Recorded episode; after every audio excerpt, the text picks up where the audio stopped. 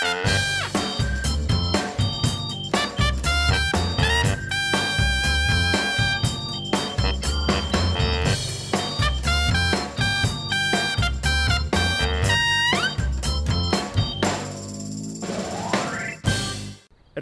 en Jeffrey gaan weer aan de nieuwe podcast beginnen. We zijn En er weer. Dat doen we weer in de schaduw van het PKN-gebouw. Het PKN HQ en CIP HQ. Het is altijd een mooie tuin, een mooie plek om hier te zitten, Jeffrey. Ja, zeker weten. Ja.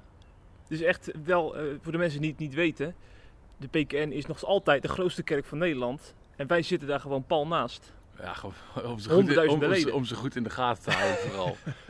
ja, om ook de controlerende macht van de journalistiek wat te doen gelden. Ja, ja, precies. Hey, waar gaan we het over hebben deze week? We gaan weer het nieuws doorspreken Ja. van Christelijk Nederland. Klopt, ja.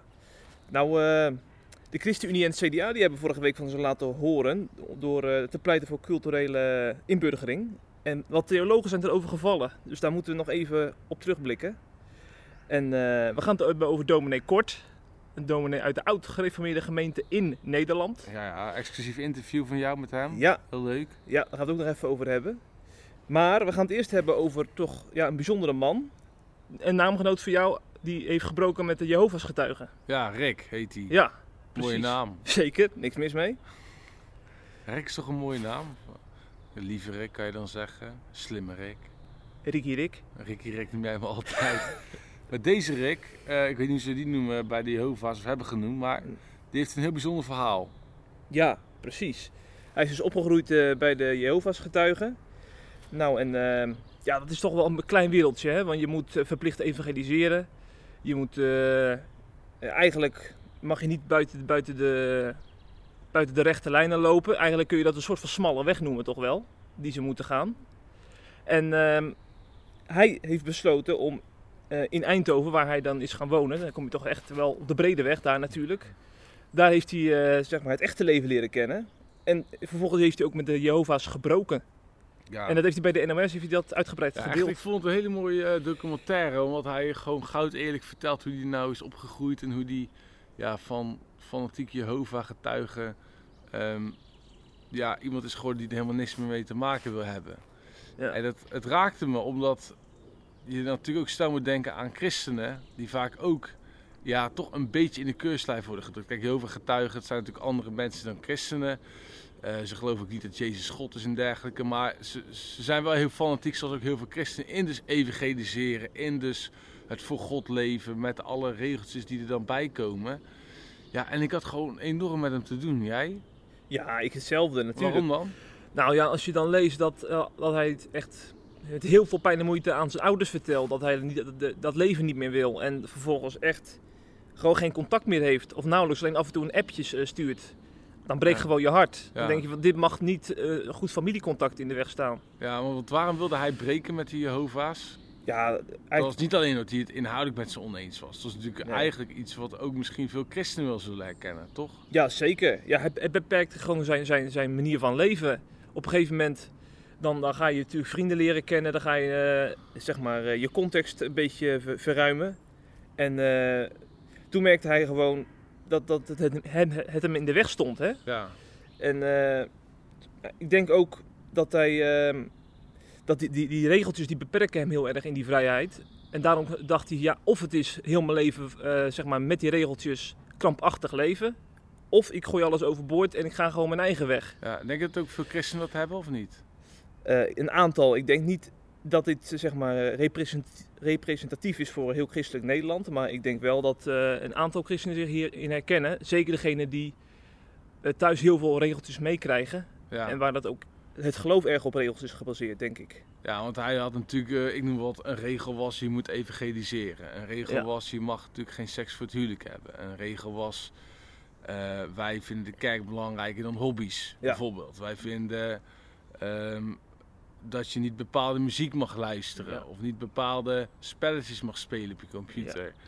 Ja, dat is natuurlijk, zijn allemaal regels die goed bedoeld zijn vanuit het geloof. En ook christenen hebben vaak die regels, omdat ze bijvoorbeeld denken van, weet je, God is geen gewelddadige God of God is een God van liefde, dus dan gaan wij geen gewelddadige games spelen. En dan gaan ze hun kinderen verbieden dat te, te spelen. Of ja, seks voor het huwelijk, dat mag niet. Dus ja, het is ook maar beter om niet te gaan zoenen met een meisje Ja. eh, op, op, die je van school leuk vindt. Ja, dat, is, dat drukt mensen natuurlijk wel in een soort, ik wil niet zeggen gevangenis, maar voor veel mensen kan het wel gaan voelen als Ja. een gevangenis. Dit moet ook denken aan Johan Lok, hè? Ja, ja die moest ook, Johan Lok, die kon uit de Pinksterkerk, die mocht, mocht ook niet op voetbal bijvoorbeeld. Of er was eigenlijk heel weinig tijd voor. Die moest toch ook altijd naar de bijbelstudie in plaats van het, eh, naar het voetbalveld. Ja. Ja, en ja, het hele ding is, de struggle is natuurlijk dat vaak als je puur vanuit de Bijbel gaat kijken, kun je natuurlijk heel, heel al die dingen kun je heel goed beargumenteren. Mhm. Hè, van je moet niet naar het café of naar de disco en de, an- al die dingen die we net ook noemden. Je kunt beter naar de bijbelstudie gaan dan naar het voetbalveld. Alleen, ja, waar leg je dan de grens? Hm. Dat is de vraag. Waar leg je de grens, Jeffrey? Eh, ik vind eigenlijk dat die vraag helemaal niet gesteld hoeft te worden als je, als je christen bent. Want eh, als het goed is moet je een fundament hebben. En dat fundament is gewoon je, je, je geloofsleven, zeg maar. En als je denk ik, van, van daaruit leeft, dan ga je met een hele andere instelling ga je, zeg maar, eh, naar de voetbalclub of naar, naar je werk. Ik ga bijvoorbeeld, ik, kan, ik kan bijvoorbeeld overal naartoe, omdat ik mijn geloof niet, niet thuis laat, weet je. Ja, Sommige mensen denken dat je je geloof alleen beleeft als je uit de Bijbel leest of als je naar de kerk gaat of als je evangeliseert. Maar ik geloof dat je je geloof overal mee naartoe neemt. En dan, daarom kun je dan juist naar een voetbalclub of eh, naar een of andere biljartvereniging maar gaan. vind je dan bijvoorbeeld niet eh, dat je dan niet naar een discotheek kan? Kan je naar een discotheek als je christen bent bijvoorbeeld? Dat is natuurlijk zo'n type soort wat ik ook uit veel reformatorische vrienden eh, ken. Of van veel reformatorische vrienden ken. Dat ze bijvoorbeeld niet naar een discotheek mochten of een café. Want ja, er werd toch te veel gedronken door bepaalde mensen. En die bepaalde mensen werden Ja, ook precies. dronken. En dat dronkenschap is niet van God. Mhm. Dus dan kun je beter jezelf niet laten vinden op zaterdagavond. Ja, en dan is het punt is dan zeg maar dronkenschap. Hè? Want ik denk op zich een feestje is helemaal niet verkeerd. Ik ben ook een keertje naar een gezellig havenfeest geweest. Ja. Ik vond ook dat er veel te veel werd, werd gezopen door mensen om me heen. Maar ik, ik heb daar geen last van. Want ik, ik heb zo gewoon zoiets van, ik drink drie, vier biertjes op één avond. En, dan- en dan zeg ik gewoon cola, sinaas, ja. cassis. En dan eh, heb ik daar geen last van. En dan vind je niet dat je je daarvan zou moeten distancieren, bijvoorbeeld van zo'n ja, plek waar veel dronkenschap en volgens christenen immoraliteit is. Nee, nee, want dan zou ik dus, om, omdat andere mensen om me heen zich misdragen, zou ik dan niet op een plek kunnen zijn waar ik met mijn vrienden een gezellige avond kan beleven. Dat vind ik, dat vind ik eh, geen, goede manier, geen goede manier van denken. Hetzelfde geldt voor muziek, dat heel veel jongeren wordt natuurlijk verteld. Ja, je mag niet naar, eh, ik noem maar wat, Nick en Simon luisteren, want dat is zo hedonistisch. En dat staat Ja. eigenlijk ook haaks op eh, hoe je als christen in het leven staat. Of ik noem maar wat Jay-Z of Beyoncé. Ja. Ik sprak met Marina, die bij ons redacteur is. Kreeg toch kritiek toen ze naar het concert van Beyoncé ging. Mhm. Ook omdat natuurlijk misschien sommige dansjes van Beyoncé zijn iets te seksueel getint. Of bepaalde liedjes zijn te seksueel getint. Maar ja, de vraag is dan, moet je dan maar helemaal niet naar Beyoncé gaan? Mm. Of helemaal geen Nick en Simon meer luisteren? Ja, Hoe precies. zie jij dat dan? Ja, ehm, ik zou heel graag eh, eens met die mensen in gesprek willen die, die daar dus moeite mee hebben. En, want dan wil ik, ben ik benieuwd waar dat vandaan komt. Het valt mij op, mensen die die vragen niet stellen, die, die, die, die, die zich niet met dit soort vragen bezighouden, die, die hebben toch wel een heel erg, zeg maar, eh, zelfverzekerd geloof. En ehm, die, zijn, die zijn met veel grotere en belangrijkere issues bezig. En de mensen die die vragen juist wel stellen, die zijn heel erg onzeker over hun geloof, valt mij vaak op. Die, die weten niet precies ja, hoe, hoe, hoe hoe ze zeg maar, in het leven staan en wat God van hen vraagt. Ja, ja. En die gaan dan, dit soort vragen gaan ze dan ook projecteren op andere mensen. En dan dus vluchten ze in regels, om het zo maar te ja, zeggen. ja, want dan is dan wel zeg maar, een soort van houvast. En daardoor kunnen ze wel eh, ja, voor hun eigen ideeën zeg maar, eh, dicht bij God komen. Dus Terwijl, zeg je, hoe meer regels er zijn, des te onzekerder zijn mensen vaak over hun geloof. dat valt mij wel vaak op, ja. ja. Ja. Dat is niet overal zo, maar ik denk 9 van de 10 gevallen wel. Ja, ik denk ook in ieder geval als ouder dat je echt moet oppassen eh, om je kinderen dus regels op te leggen vanuit je geloof op hun dagelijks leven. Kijk, tuurlijk, ik vind gewoon, als je tegen je kind zegt, we gaan nu eten, ik kom nu van de straat af, natuurlijk moet ik gewoon luisteren. Alleen, ehm, een kind moet in, uiteindelijk ook, als mijn kinderen ouder worden, ook bepaalde vrije keuzes hebben, vind ik zelf. Naar wat voor muziek ze willen luisteren of naar wat voor feesten ze willen gaan.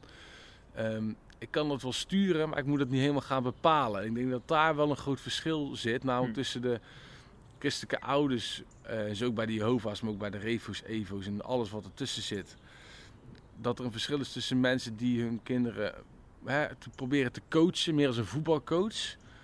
Hè, sturend, wijzend. En de mensen die echt alles opleggen. En dan krijgen mensen natuurlijk een, een doodsbenauwd gevoel als je wordt opgelegd hoe je Ja. moet leven en hoe je, wat voor muziek je moet luisteren en wat je moet doen voor hobby's. En dan, krijg, dan voelen mensen gewoon een soort van mes op de keel of te Mhm. voelen dat hun keel wordt dichtgeknepen. En ik denk dat je dan fout bezig bent. Of in Ja. ieder geval niet zo wijs als je zou kunnen zijn. Precies. Zie je dat ook zo? Ja, dat zie ik Ik zeker. denk dat dat wel de gulden regel is om dat in de ogenschouw te houden. Want ja, ik snap dus wel heel veel, of het nou een Jehovah-getuige is die Rick, of christenen die gewoon uiteindelijk een vrijheid willen. Uiteindelijk ieder mens wil vrij zijn. Een echte vrijheid krijg je niet door heel veel regels op te leggen. En Nee. ik geloof ook niet, persoonlijk als ik de Bijbel lees, dat dat is wat Jezus heeft bedoeld, of de apostelen. Dat echte vrijheid, ja, die wordt niet bewerkstelligd door het opleggen van nog meer regels. Mhm. Ik denk juist dat hoe minder regels er zijn, des te vrijer je voelt. En ik denk dat dat heel belangrijk is. Want ja, ik denk iedereen die de, die, die documentaire kijkt, die krijgt toch wel denk ik een verdrietig gevoel als je ziet zo'n jongen. En, en eh, tot, tot slot, wat ik het, het ergste vond aan die documentaire, is dat die jongen ook... ehm, want wat je ook vaak ziet is als dan kinderen kiezen om een ander pad te gaan dan hun ouders, hè, wat betreft geloof. Dat ouders dan bijvoorbeeld toch zich distancieren ervan of zelfs de relatie beschadigd raakt. Of erger nog dat ze helemaal geen contact weer, meer willen hebben met hun kind. En in het geval van Rick is dat zo. Bij de Jehovah's is het echt zo van... Als je uit de kerk gaat, dan is het natuurlijk uit de familie. En eh, dan zijn we ook echt geen vrienden meer.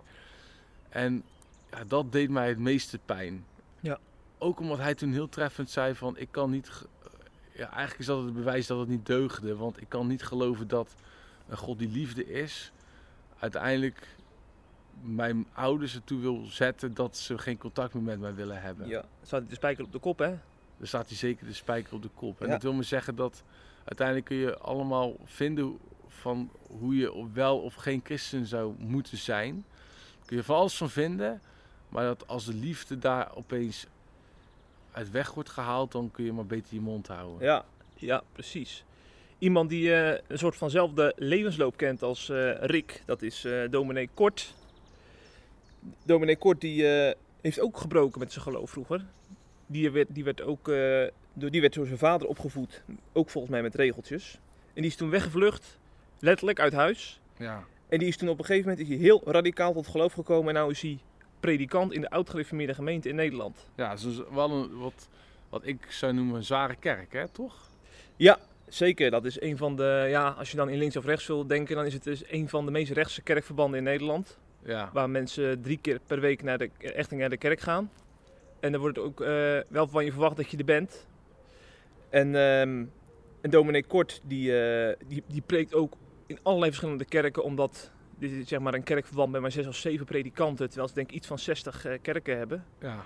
Dus zo- soms heeft hij wel zeven kerkdiensten in één week die hij moet leiden. Dat is wel bizar, dan een drukke dominee dan. Een hele drukke dominee, inderdaad. Ja. En ook echt wel nog natuurlijk iemand die heel veel gezag heeft voor, een, eh, eh, voor deze groep christenen. Ja, want binnen die kerk wordt hij natuurlijk op handen gedragen. Want hij is Ja. een van de zes uitverkorenen die eh, daar dominee mag zijn. Ja, Toch? ja, zeker. Zo frappant vind ik altijd, we hebben het al eerder over gehad, dat ja, God kennelijk in die, die kerkverbanden zo weinig dominees geeft. Ja, inderdaad. Dat is dus dat, de bekende curatoriumdiscussie van, van waar leg je de meetlat om mensen te beoordelen. Ja, want voordat je daar dominee mag worden, moet je echt wel een soort een mega, helemaal getoetst worden door een hele commissie. En dan kijken ze wel of je echt bekeerd bent en of je echt geroepen bent. Ja. Maar kennelijk komen ze dan iedere keer om achter dat er maar echt heel weinig mensen zijn geroepen. Ja. Dat is, dat is al ook een wereld op zich, hè? Ja, dat zeker. Ook iemand die helemaal niet thuis is in die kerk. Noem maar, als je hier, eh, noem maar wat, als je hier iemand uit eh, Utrecht van de straat plukt en die bij de dominee eh, zet. Het is natuurlijk een heel andere wereld voor eh, zo'n Utrechter, bij die dominee, als Ja. hij daar terecht komt, toch? Ja, zeker weten. Maar dan is de vraag voor mij, was het, hoe, hoe inspirerend vond je hem? Want hij is dus Nou, heel anders dan misschien veel voorgangers die ik tegenkom. Of Zeker. veel- veel voorgangers die onze lezers tegenkomen. Maar is het een echt een geweldig inspirerende kerel? Ja, nou ja, ik moet eerlijk gezegd, ik ben een beetje met een bezwaard gevoel daar naartoe. Want je weet natuurlijk nooit hoe zo'n gesprek gaat. Omdat ik nog nooit eh, bij, bij een dominee uit dat kerkverband ben geweest. Ja, omdat je ook wel weet dat het echt wel ook een, weer een echt andere slag mens is dan waarschijnlijk al die, ik noem wat, hervormde predikanten die je hebt Ja, gesproken in je precies, carrière. precies. Maar ik moet zeggen, hij heeft echt vooroordelen bij mij weggenomen. Zoals, Nou ja, al- als eerste al een hele spontane begroeting met een hele lieve vrouw die die, die koffie voor mij gaat Ja. zetten. En, eh, maar dan ook echt gewoon naar mij vraagt persoonlijk. Dus hij is echt gewoon een pastorale dominee. Die, die niet alleen maar denkt van ik moet even mijn verhaaltje afdraaien aan een journalist. Maar ook gewoon echt Interesse in je toon. interesse in mij warmte en liefde toont voor ook je. nog eens onderuitgezakt in zijn stoel gaat zitten. Dus helemaal geen formele houding aanneemt. Dat viel me ook nog eens op. Met sigaar, zonder sigaar. Zonder sigaar. ja. En eh, wat trouwens ook wel heel leuk was. Op een gegeven moment tijdens dat gesprek viel de elektriciteit uit. Dus ik dacht van, het, het licht viel dus letterlijk uit. Ik dacht van, dit zal toch geen teken zijn dat dit dus gewoon, dat hier geen evangelie klinkt. Maar toen begon hij dus Nee, over... dat is, dit is een soort van teken van God. Precies. De stroom valt uit. Deze Ja. dominee die is misschien bij het verkeerde eind of zo. Maar op een gegeven moment begon hij over de heerlijkheid van Christus te praten. En wat denk je? Het licht ging dus gewoon weer aan. Nou, dat is wel mooi. wel ging, was weer terug. Ja, dus ik dacht van, eh, Er zat een engel bij de schakelkast en die heeft het hulp zich aangezet. wel, wel mooi toch? Ja, dat is wel mooi. En wat, wat is nou de grote les die je van hem hebt geleerd? Eh, nou, eh, eigenlijk heb ik twee lessen geleerd. De eerste? Nou, eh wij denken toch vaak bij, bij bekeringsverhalen van degelijke predikanten dat, dat, wij, dat, wij, dat wij geen hobby's eh, mogen hebben. Of in ieder geval dat zij dat, dat, zij dat opleggen aan, aan anderen. Ja, een beetje Wat waar we het net over hadden ook. Ja, want hij heeft dus een spectaculair bekeringsverhaal. Hij heeft gebroken met, met muziek en met voetbal, zeg maar. Maar eh, ik heb dus even aan hem gevraagd na afloop van... eh, ja, ik vind het wel mooi dat hij dat zo vertelt, maar betekent dit ook dat, eh, dat ik dan bijvoorbeeld... Dat iedereen die christen ja. is of wordt, moet stoppen met bepaalde muziek of met Excelsior zoals jij. Precies, precies. En ik dacht natuurlijk dat hij, zou, dat hij zou gaan zeggen... Ja, natuurlijk, want dat is de beste weg, de smalle weg die we moeten gaan. Ja, we willen niet op de brede weg zitten. Precies, maar hij zegt... nee, nee, want de wet... De wet die, die geldt niet meer als je bij Christus hoort, dan geldt de liefde. Mhm. Dus ik kan het nooit opleggen aan anderen. Maar hij zegt wel, dit geldt echt voor mijzelf. Omdat het gewoon mij in de weg stond. Voor hem was die wereld als een blokkade om, om met Jezus te leven. Ja. En, en daarom heeft hij gebroken. Ja, en zo, zo, zo zou je eigenlijk zelf ook moeten gaan zoeken naar de blokkade die er bij jou is. Ja. En die als het ware tussen jou en God in staat. Precies. In plaats van dat je je richt op eh, wat, wat bij andere mensen blokkeert. Ja. Tussen hen en God. Ja, inderdaad. Want ja, bij de ene is natuurlijk, ik noem maar wat, dat je iets te vaak een biertje drinkt of zo. Eh, wat, wat vervelend is in die persoon zijn leven waar hij dan van af wil. Om zichzelf, maar ook eh, vanwege zijn relatie met God. Bij de ander is het weer muziek inderdaad. Bij de ander is het sport. Bij de ander is het misschien geld en zijn bedrijf. Ja. Bij- weer iemand anders misschien, ik, ik noem maar wat, zijn Netflix-verslaving. Mhm. En dus van hem leer je dan eigenlijk van, hey, dat dat voor de een een reden is om ermee te breken. wil niet zeggen dat het ook een reden moet zijn om daarmee te breken bij de ander. Precies, precies. Mooi. En Ja. de tweede les? Nou, dat eh, zeg maar, het bijzondere bekeringsverhaal dat hij dus deelt, dat het niet maatgevend is. Dus, ja, eigenlijk is het, staat het in lijn met, met wat we net zeiden. Dat het niet maatgevend is voor anderen. Want het valt me zo op hè, dat we we verheerlijken Paulus helemaal om zijn bekeringsverhaal. Ja. Maar als dan zo'n zo'n dominee dan een soort gelijk verhaal vertelt, dan denken we al gelijk van, eh, ja, moet dat nou zo? En is het allemaal niet een beetje overdreven van Ja, die maar man? ik moet wel zeggen, ik heb wel eens de indruk dat al die dominees bekeringsverhalen allemaal wel verdacht veel op elkaar lijken. Ja, is dat zo? Ja, dat Vertel is eens. ja, het is meestal zo. Ja, ik leefde eerst toch, eh, ja, toch een goddeloos en eigenlijk, ja, ik was wel met God bezig, maar niet helemaal. En eigenlijk verloor ik mezelf ook in bepaalde dingen, zoals in dit geval muziek en voetbal. En ik kwam er toch achter, ja, dit, dit is het leven niet. Als ik nu op een dag doodga, dan kom ik voor de troon van God en dan heb ik echt iets uit te leggen. En ja, ik voelde me toen zo slecht. En op, toen op een dag kwam daar, ja, had ik een openbarelijke moment. Het was misschien in het bos, het was misschien in de kerk of na een mooie preek van dominee X of Y. En toen was het alsof God direct zelf tot mij sprak. En ik wist toen opeens, dit is een boodschap die niet van de kansel klinkt voor de kerk, maar dit is een boodschap die klinkt van de kansel tot mij. En het was alsof God zelf tegen mij zei, leg nou toch dat slechte leven af. En toen heb ik dat onder tranen heb ik dat thuis ook gedaan toen ik thuis kwam. Ja. Toen ben ik thuisgekomen, toen heb ik gezegd, heren, ik heb berouw over mijn zonde. En toen was het alsof de Heer mij ook echt hoorde, dat hij daar echt was en dat hij echt in mijn leven kwam op dat moment. En toen ervoer ik een vrede die ik eigenlijk ook niet beter kan uitleggen dat het een intens diepe vrede was. En ik was opeens zo blij en ik had opeens zo'n honger om de Bijbel te lezen. Het was alsof ik gewoon ja, opnieuw geboren was. Ja. En toen, toen is mijn leven eigenlijk helemaal veranderd. Toen ben ik, dat is toch eigenlijk het klassieke verhaal. Het valt me op dat klassieke verhaal, zoals ik het nu zeg, kom je niet per se Mhm. overal in de Bijbel tegen. Van, Nee. van Filippus tot die tot de bekering komt, of weet ik veel. Je kunt ze allemaal opnoemen.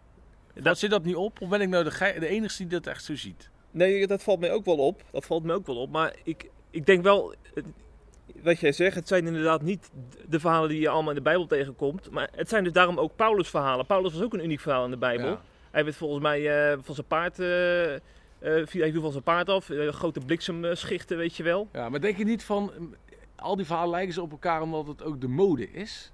Ehm, Want kijk, noem wat, de, de discipelen werden gewoon geroepen door Jezus, hey, laat je net achter. Hups, Ja. die gingen achter Jezus aan. Anderen, de, de, dat ze Jezus bij een put tegenkwam. En Jezus zei iets heel bijzonders en dat was dan het moment. Of, weet je wel, bij Jezus Ja. was het ook gewoon vaak, hey, hij kwam bij mij eten en toen opeens had ik gewoon een heel eh, bijzondere ervaring. Dus, maar al die domineesverhalen lijken ze op, op elkaar. Alsof het soort van, wij hebben met z'n allen daarvoor een formule bedacht van zo hoort een bekering te gaan. En dus lijken al die verhalen op elkaar. ja, nou ja, het punt is vooral dat die Of verhalen... niet? Denk je dat dat niet klopt? Nou, ik denk dat het wel meevalt. Ik denk dat je ook heel veel eh, mensen hebt die, eh, die uiteindelijk dominee worden en net als die, die vissersgroepen worden. Alleen het punt is volgens mij dat in, bij sommige mensen die dominees toelaten tot de theologische school, dat zij dit soort verhalen als maatgevend gaan zien. Dus wat jij zegt, daarom kom je waarschijnlijk alleen maar die verhalen tegen, omdat die dominees worden toegelaten. En mensen die zeg maar op een hele normale manier tot geloof komen, die, die worden uiteindelijk niet tot de kansen toegelaten, omdat ze dus een wat minder spectaculair verhaal hebben. Misschien niet extreem genoeg of zo. Ja, precies. En Daarom toch al meespelen, denk ik. ja, ja, dat is eigenlijk dus de fout die curatoria maken. Van, eh, weet je, je moet eigenlijk vaker die verhalen wat jij leest lezen. Van mensen die inderdaad gewoon worden opgeroepen om net achter te laten. En gewoon gehoorzamen zonder, Ja. zonder Ja, poespas. het valt me ook op dat de, dat de boeken van christen met een getuigenis... die het, het meest zwart hebben geleefd, worden ook het beste verkocht. Dus laten we zeggen, Ja. hoe groter een crimineel je was... Ja. Hoe meer geld je hebt verduisterd, hoe meer seks je hebt gehad... hoe meer goddeloze cocaïne je naar binnen hebt gesnoven... des te meer wordt je boek verkocht. Alsof God dan een grote wonder doet in je leven... dan wanneer je gewoon, weet je, gewoon een saaie ambtenaar bent... die gewoon een saai leven had en eh, opeens... ging hij naar de kerk, vond het allemaal prachtig en dat was zijn bekeringsverhaal. Alsof dat dan ja, een soort van beter is. Want ja, het verkoopt toch wel beter aan aantallen boeken. Ja, zeker. Dat is toch al een soort, vind ik, verdacht Mhm. soms dat dat zo werkt. Ja. Want dan denk ik, ja, eh, volgens mij is het juist helemaal niet zo heel mooi met zoveel cocaïne, drugs en seks en rock en roll. Eh, misschien is juist het ambtenaarverhaal veel mooier. Ja. Dus toch ook dat wij christenen gevoelig zijn voor smeuïge verhalen. Zeker. We zijn net mensen wat dat betreft. Ja, hè? gewoon net Telegraaf lezen. hey, maar dus even over die eh, bekeringsverhaal. Daarvan heeft hij dus gezegd dat is niet de maatstaf. Nee, nee, zeker. Want ehm, hij weet van, natuurlijk ook donders goed van zichzelf dat, dat, eh, dat dit een, echt een uniek verhaal is. Want er is gewoon een gemiddelde christen die, die, die, die gaat gewoon niet naar een voetbalstadion en die ervaart dat hij naar de kerk moet en moet breken. Dat is gewoon echt heel persoonlijk. En hij houdt het ook bewust dicht bij zichzelf. Hij heeft er ook geen groot boek over geschreven. Hij loopt er ook niet mee te koop. Hij heeft gewoon met pijn en moeite, eh, met pijn en moeite ja gezegd tegen mijn interviewverzoek. Ja. En daarom vind ik het eigenlijk wat de prijs dat hij dan gewoon ook gewoon het eerlijke verhaal vertelt. ja, dat vind ik ook. En ik vind het ook mooi dat ook wij de, die predikanten mogen interviewen. Die toch Ja. uit wel eh, in sommige ogen uit extreem rechts komen. Ja, daarom. Toch mooi dat we daar eh, ingang Ja, hebben. zeker. We moeten toch een website zijn voor alle christenen. Ja. En met alle dominees en voorgangers en eh, interessante mensen toch op. Dus ik vind het echt eh Ja. super leuk. En ook, hij zei ook echt mooie dingen. Zoals tot slot dat je helemaal niets moet. De liefde wint van dode vorm. Godsdienst gaat geen kracht uit. Alles wat moet is gebaseerd op de wet. Maar geloof is gefundeerd in het evangelie. Als iemand mij vraagt over mijn weg met Christus deel ik mijn geloofservaringen. Maar dat vertel ik niet omdat ik boven christenen zou staan die deze ervaringen niet kennen.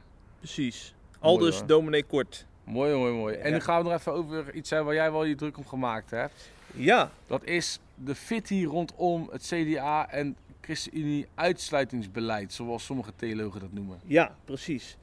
Want eh, onder andere Gert-Jan Zegers, de ChristenUnie-leider, die heeft met een CDA-collega eh, opgeroepen om wat meer aandacht te besteden in de inburgering eh, aan, aan de normen en waarden die we in Nederland gewend zijn.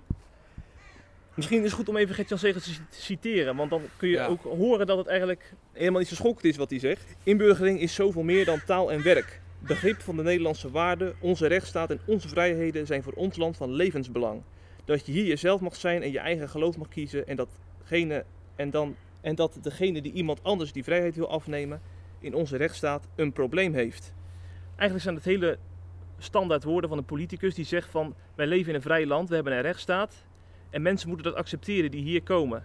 Ja, Maar dan zegt dus theoloog eh een theoloog als Janneke Stegeman, die dus een brief heeft ondertekend Ja, hierover. met meerdere mensen. Die zegt dat hij het wij- en zij-denken hiermee versterkt en ook uitsluitingsbeleid propageert. Terwijl dat van een christenpoliticus dus niet eh, verwacht zou moeten worden. Ja, Eigenlijk want, eigenlijk, eigenlijk Gertjan Segers en eh, Buma zeggen eigenlijk dit. Wij willen gewoon dat als mensen in ons land komen, dat ze wel echt snappen dat wat voor culturele achtergrond wij hebben. En daarmee bedoelen ze natuurlijk ook de christelijke culturele achtergrond. Ja. Dat ze snappen wat voor land ze terechtkomen, dat ze ook de taal spreken, dat ze wat van de geschiedenis snappen, et cetera, et cetera. En dat vinden we gewoon belangrijk, dat mensen dat, die cultuur als het ware, ja, ook omarmen, om het zo maar te zeggen. Even gechargeerd, hè? Mhm. En hij zegt ehm, onder andere Janneke Stegeman. Trouwens, ik, ik heb meer bewondering volgens mij voor haar dan jij. Maar goed, dat, eh, dat laten we even in het midden. Ja. Met, andere, eh, met andere theologen die die brief hebben ondertekend. Zeggen, ja, maar wacht even. Dring je daarmee niet onze cultuur aan die mensen op? Ja. Onze christelijke cultuur. Is er dan nogal voldoende ruimte voor iemand die in ons land ehm, komt wonen? Om gewoon zijn eigen religie mee te nemen. Zijn eigen set aan eh, values die hij heeft. De eigen waarden die die persoon heeft. Mhm. Ja, daar is natuurlijk ook toch wat voor te zeggen.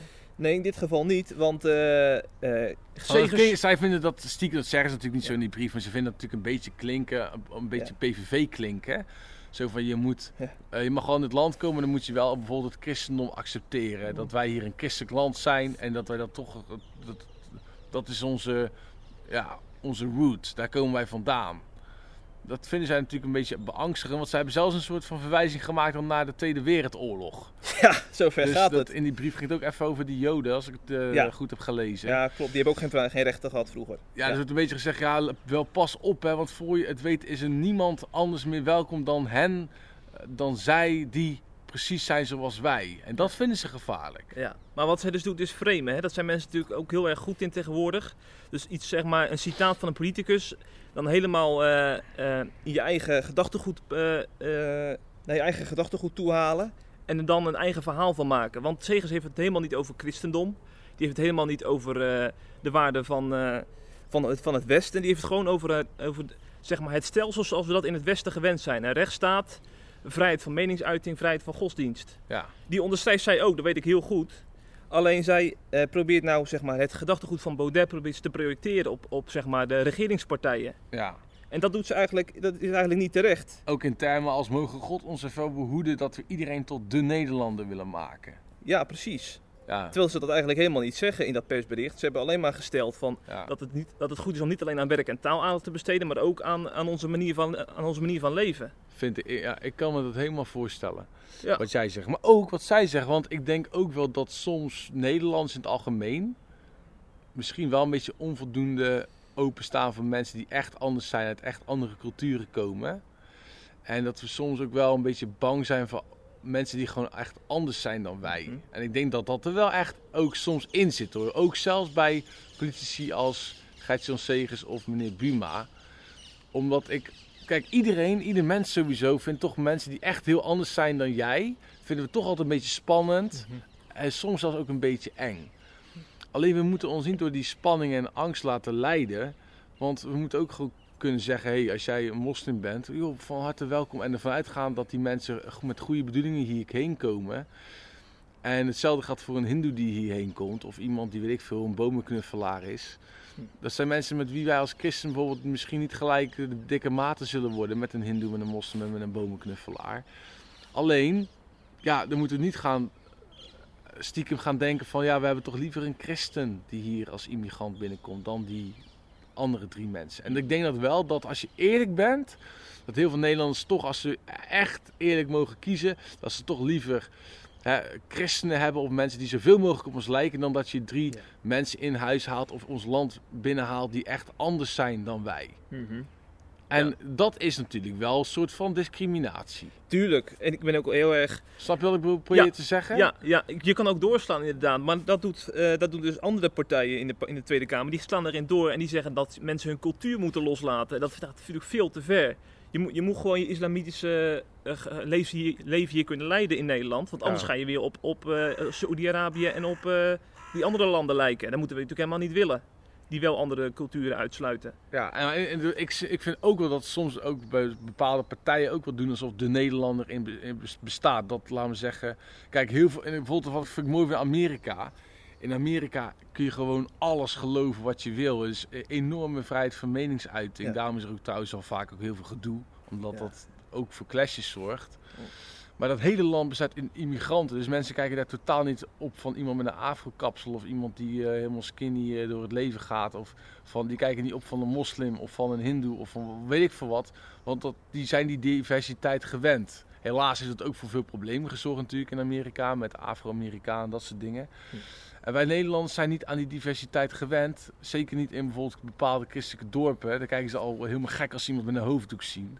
Ik zie dat. Ik heb laatst met iemand gesproken. Die woont in Tolen. Ja. Hele lieve vrouw, Jamalia. Hele slimme, fijne Marokkaanse vrouw. En die vertelt dan toch dat ze in zo'n christelijk dorp... dat Ja. ze toch eh, wel, ja, toch wel last... dat mensen lastig contact leggen met haar. Ja, dat is Want dat zijn natuurlijk allemaal SGP'ers. En die zijn niet gewend om met een vrouw met een hoofddoek spontaan een praatje op te maken. Dat Ja. is niet omdat ze dat, dat ze discrimineren, maar het zit gewoon niet in je systeem. Ja. Om, je bent gewend om altijd met mensen te praten die gewoon een rok aan hebben en die gewoon reformatorisch gekleed zijn en reformatorisch denken en reformatorisch praten. En het is toch een beetje ongemakkelijk om dan te vragen, hé, waarom draag je een hoofddoek of eh, doe je niet ook de ramadan? Dat is ongemakkelijk. Alleen, wat ik dus wil zeggen is, we moeten ons niet door dat ongemak laten Nee, leiden niet door de, ja, het, discomfort wat we voelen naar dat soort mensen. En wel echt altijd zeggen, iedereen is hier welkom. Ook als christen moet je dat zeggen. Of je nou moslim bent, of je nou hindoe bent, alsof je, alsof je Palestijn bent. En natuurlijk, als christen ben je ook welkom. Maar we moeten niet een voorkeursbehandeling gaan geven aan bepaalde mensen... die gewoon lekker veel op ons lijken, omdat het lekker fijn is voor ons. Nee, volgens mij moeten mensen hier een thuis bieden, omdat het fijn is voor hen. En ook hen eh, ja, het goe- v- vanuit het goede gaan denken in plaats van het slechte. Ja. Want er is toch uiteindelijk, dat is mijn laatste punt, denk ik toch altijd wel het idee dat ook mensen die anders zijn, daar denken we sneller van dat die met verkeerdere, meer verkeerde bedoelingen naar ons land komen dan wanneer het iemand is die gewoon al heel veel op ons lijkt. Ja, precies, precies. Ja, En ik denk dat dat achter dit verhaal zit van die theologen. ja, ja. Dat vind, ik vind dat, dat in de, als het zo vertelt, vind ik het een goed verhaal. Want jij, jij framet eh, zeg maar Segers niet, maar dat doet zij dus wel. Want ik weet zeker dat Segers ook iedereen verwelkomt. Alleen Segers heeft ook een verantwoordelijkheid als politicus om zeg maar eh, de rechtsstaat hoog te houden. En dat, doet hij, dat is het enige wat hij doet. Ja, en om Nederland als club bij elkaar te houden. Precies. En dat, eh, ondanks dat iedereen dan verschillende kleurtjes en geurtjes heeft, Ja. is het dan toch belangrijk dat je mensen inburgert en uitlegt hoe we met z'n allen het hier doen. ja, En zeker. hoe we dat dan doen met al die geurtjes en kleurtjes in die samenleving. Inderdaad. Ja, en dat is, daar moet ik je gelijk, ook gelijk in geven. Daar wordt al een beetje een soort eh, frame op gezegers gelegd. En ook het CDA alsof ze een soort Thierry Baudet 2.0 zijn. Inderdaad. Inderdaad. En ik denk dat dat absoluut niet het geval is. Daar zijn we het helemaal over eens. Nou, dat was het weer. We hebben weer het nieuws doorgesproken van deze week. Het was weer een groot succes. De zon Zeker. zit inmiddels boven het dak. Ja. Dus we krijgen nu ook wat lekker warm licht op ons. De heerlijkheid van de zon schijnt op ons. Ik hoop dat de heerlijkheid van de zon ook op jou schijnt deze dag. Dat je een hele mooie dag hebt als je dit hebt geluisterd. We willen ook iedereen bedanken die CIP Plus lid is geworden. Want die maken CIP mogelijk met 5 euro per maand. Geweldig bedankt. Ben je nog geen lid? Alsjeblieft, alsjeblieft, word lid. Please. En vijf sterren. We hebben ook weer een paar vijf sterren gekregen op iTunes. Ja, is het echt och, gebeurd? Och, heerlijk, Ik ben heerlijk. benieuwd wie dat zijn. Ik heb zo lekker geslapen vannacht. Gisteravond keek ik even nog naar. Weer drie sterren erbij. Drie, Ja. vijf sterren. Bij elkaar 15 sterren. Nou, dat, dat heeft voor een fijne nachtrust gezorgd. Bedankt iedereen. Amen, zeg ik. Amen.